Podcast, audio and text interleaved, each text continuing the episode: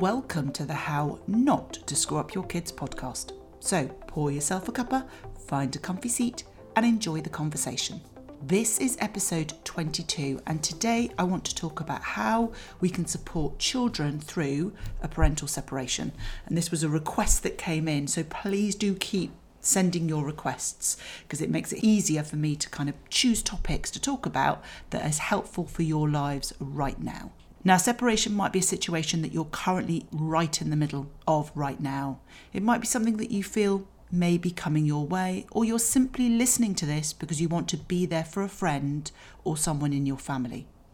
Either way, I'm glad you're here and I hope you find it useful. Let's start by taking away any guilt or judgment you might be harbouring as someone where separation is part of your life, as well as for those who are looking in on this situation.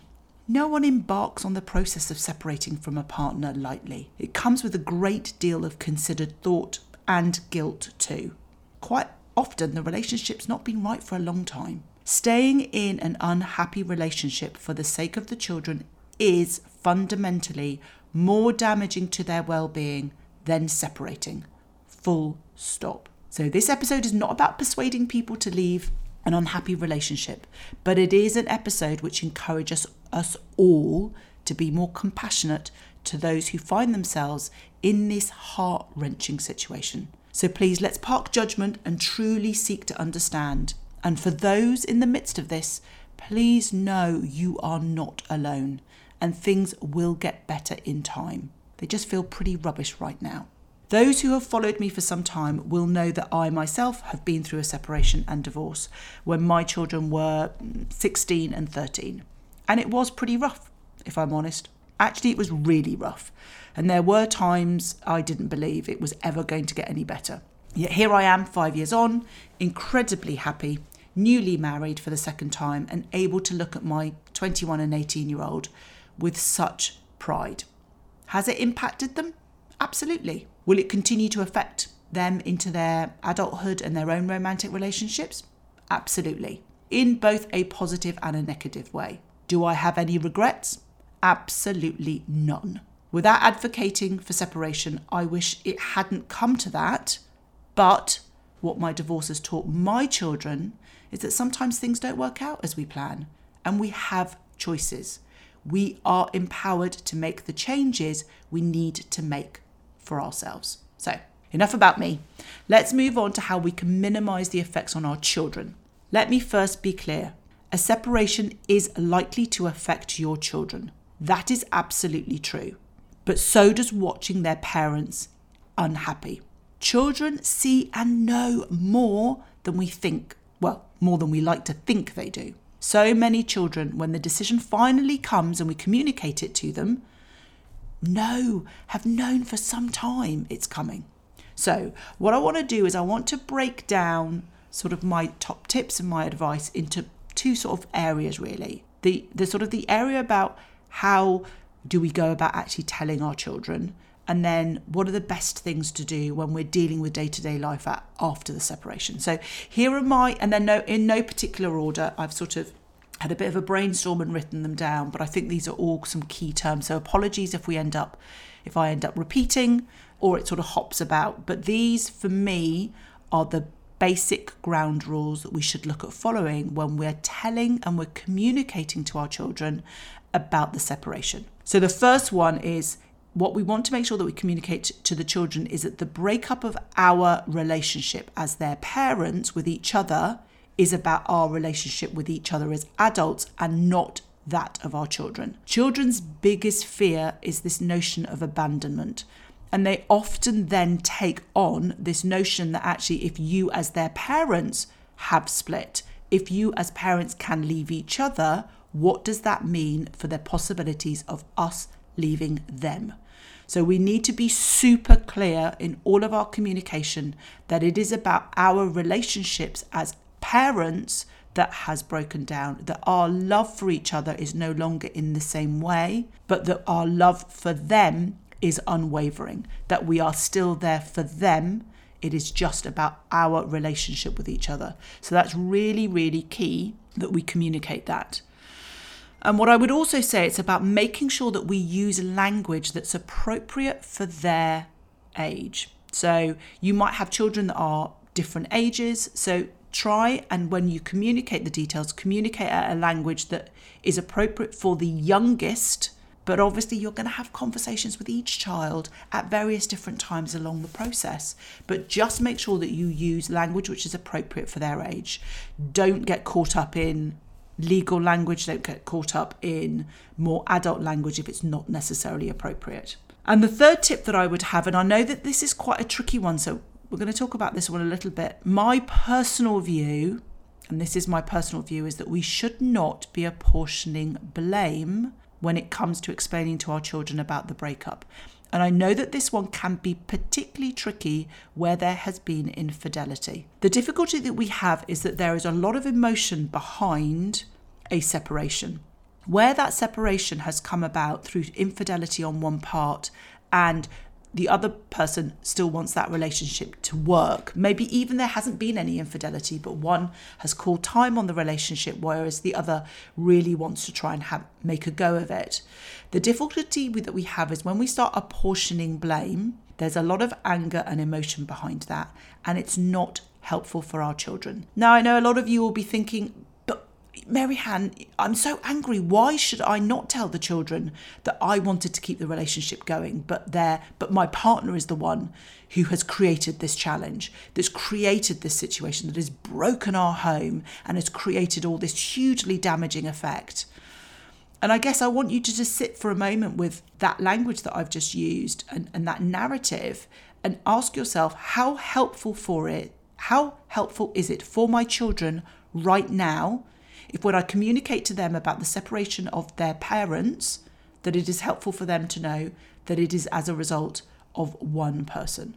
And it's not that I am saying that you, if you are in a situation where a partner has been unfaithful, that it is your fault. But my view is that the relationship and your relationship is two way. You are partners in that relationship. And whilst one may have made a choice that has created this scenario, your relationship has brought you to this point. And apportioning blame for our children is not helpful for them in dealing with what is a very difficult situation. And I think it does take a lot to not get sucked into that but I do think it's really key for our children to see a united front, to understand that actually, ultimately, the relationship between both of their parents has not worked out, and it is about the relationship between their parents and not them. And that that's where the split is coming. And I know that that's a really tricky one. And I'm really happy for those of you that might comment on this to do another episode because I suspect that this is probably going to create a whole load of questions. But for me, I really don't think it's helpful to apportion blame. The next one is that make sure that when you have the conversation with your children about a separation, is that you talk to the children together, that you're all together in a room, that you have that conversation together, even if the relationship with your partner is acrimonious and challenging and difficult. You owe that to your children to sit together and to be able to communicate that in the right way. So it is about sitting down together, explaining to them that the breakup of the relationship is about you as adults and not them. It's about using appropriate language and it's not about apportioning blame. It's just simply communicating that that is where your relationship is at. Now, when you've communicated this, I think it's really important that you have some sort of plan about logistics.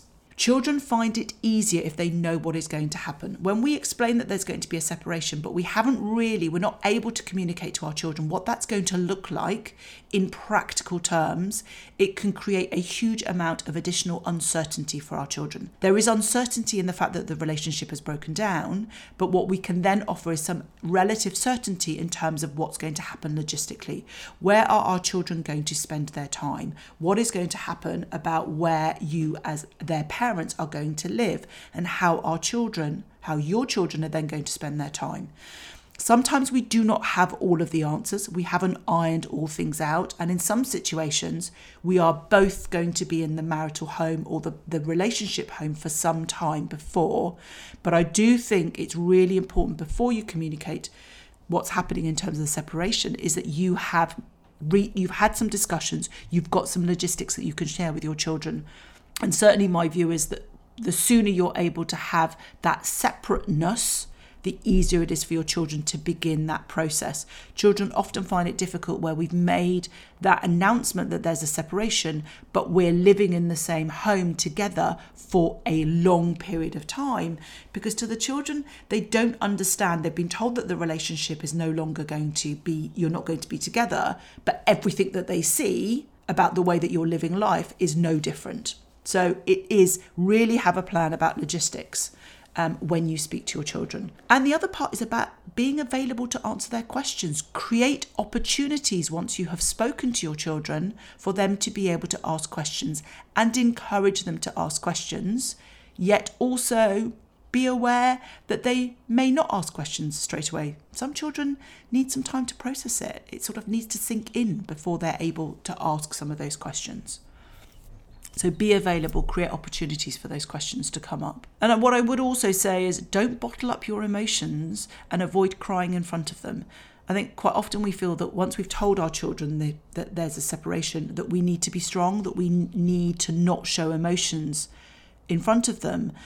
And my argument would be that actually, if you do that, you know, this is a sad time, and children need to know that you're that they're not alone in their sadness. So if they see you getting upset, it gives them permission to get upset also.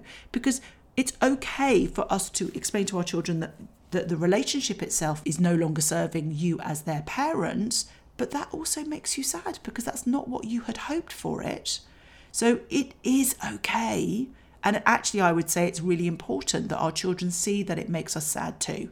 So that's absolutely fine. Uh, what I would say is it's important, and we'll talk about this in the day to day, is being mindful that we don't show the anger towards and resentment in critical ways with our the partner that we've separated with but certainly the sadness is absolutely fine. Now some practical things that we need to think about is that we should then once we've communicated to our children or maybe before if we know um, exactly when we're going to do it is that we should be communicating this separation to their teacher if our children are at school, maybe their key worker if our child is at nursery or preschool, or to anyone else who has some form of support process with our children, whether that's a nanny, whether that's a childminder, whether that's neighbours or even grandparents who pick up um, aunties and uncles. I think it's really important because then they know that you've had that conversation and they're also able to be there should children then have any questions. So it's really important that we do that. And then I do believe that once we've told our children, we should look at making the changes as quickly as possible whilst maintaining normal routines until then. So, normal routines in terms of going to school, in terms of pickup, and in terms of how things just work within the family home. And then the last one that I would say, in terms of the ground rules when we're telling our children, is reassure our children that they are not the cause for the separation. Children often blame themselves and may well ask questions around what they might have done to contribute towards the separation, or they might use language about that they maybe, you know, if they'd gone to bed on time and hadn't made you cross or angry or frustrated that they would you would not be separating. Or maybe if they had been behaved better or not been rude or done their homework whatever it is please remember and for those of you who've not listened to my podcast episode where I've told my own personal story, um, then do go and listen to that. Mine's not about the separation of my parents, but when my father died very suddenly. Children create their own narratives if we do not communicate with them. If we don't explicitly tell our children that they are not the cause of the separation, that it is to do with the relationship that we have with their with you know their, our partner as their parents, then children create their own narrative. So it is absolutely critical in this time that we communicate openly. We keep the dialogue open. We ask our children if they've got questions. We let them know that we're available for them at every moment that they need to have those conversations. We can avoid our children taking the blame and feeling that they are the direct cause because if we don't create those opportunities, they will create their own story. And we just don't want that to happen. So, those for me are the basic ground rules when it comes to telling our children that there is a separation. But how do we deal with the day to day life after the separation the pra- you know the and i think you know quite often we focus a lot on the how do we tell our children? And then really don't think about what happens once we've told them. And in my ex- personal experience telling the children was probably the easiest part. The most difficult part was the dealing with the day-to-day life after the separation. So here are some things that i my sort of advice, my tips. And the first one I would say is that children may well regress in their behaviour after you've told them of a separation. This is normal and it will pass. You have not messed them up. And please, we'll look at some of the things that we might then do as a result of that. So, if you've got a child who begins to wet the bed, that is a normal part of that regression. They're feeling anxious, they're feeling unsettled. That is normal. You haven't psychologically scarred your children and they will come out the other side. So it's just knowing that this regressive behavior is normal and it will pass. And I say this in connection to the next point.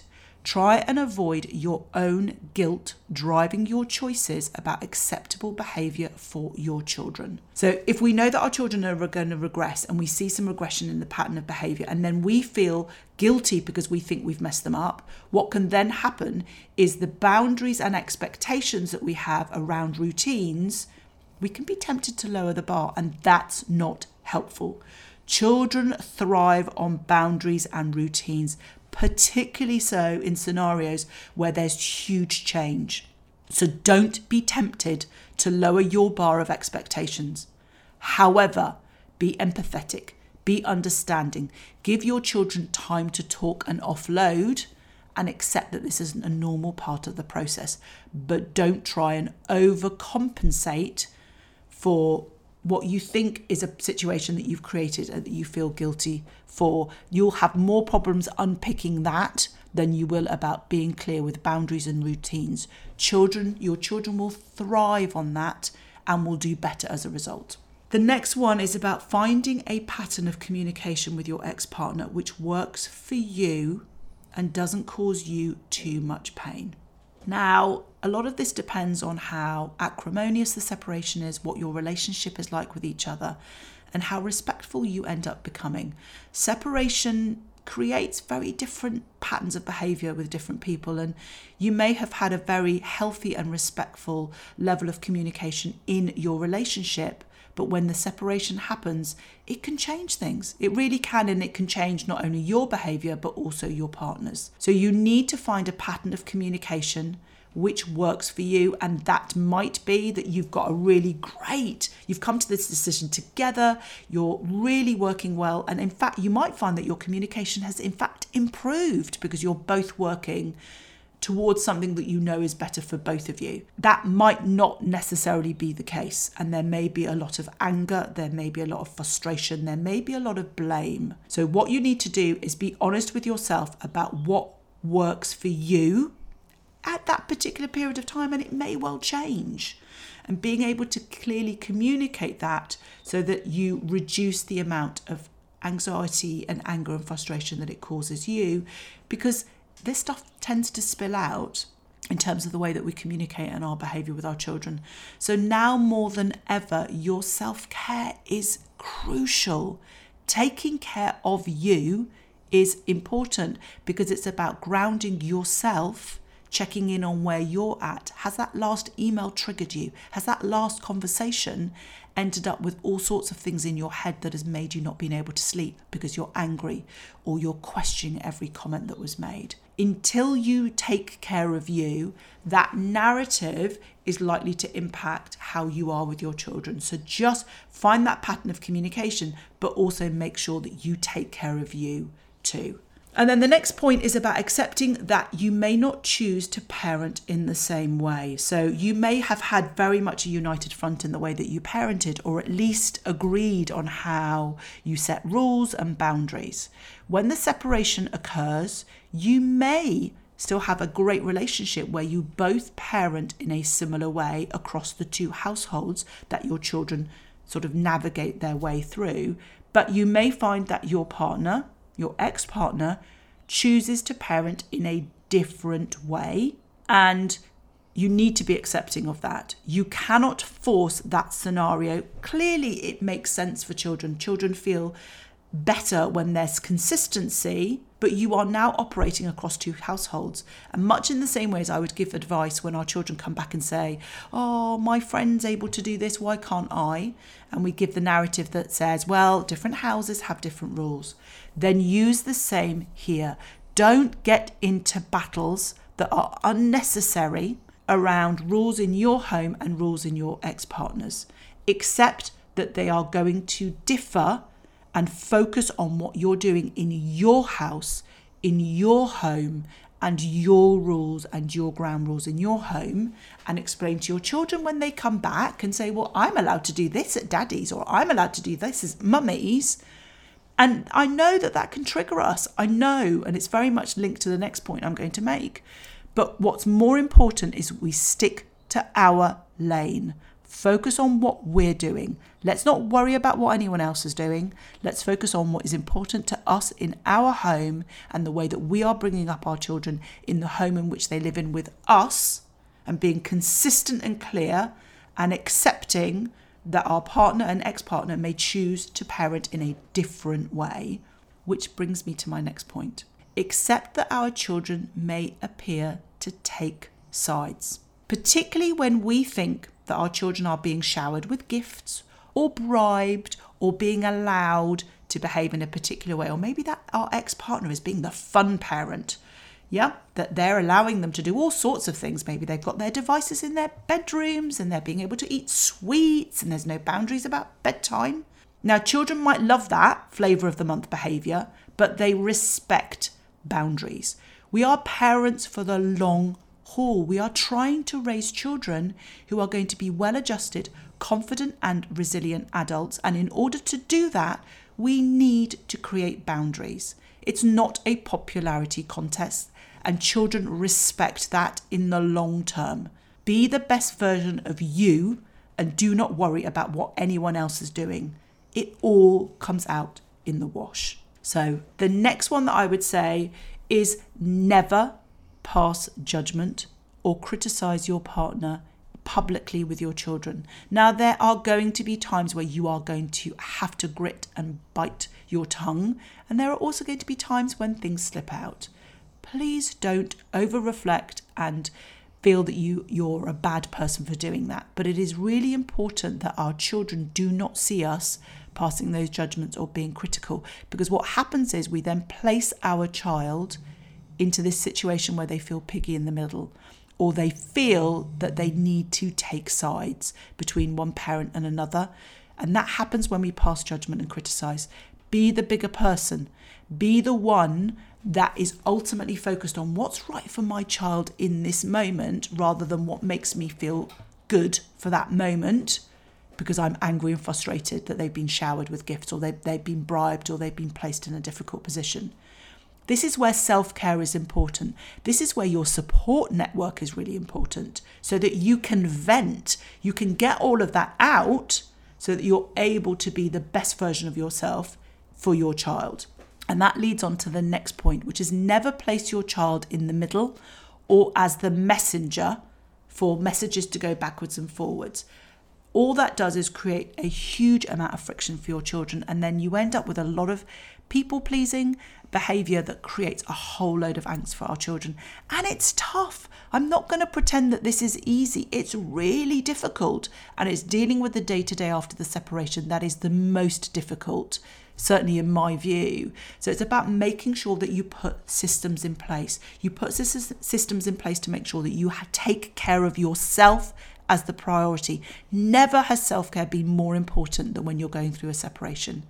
And also, it's about making sure that you create a network of people that you can go to so that they are there when you need to vent, when you need that support, when you need to be held, when you need to cry.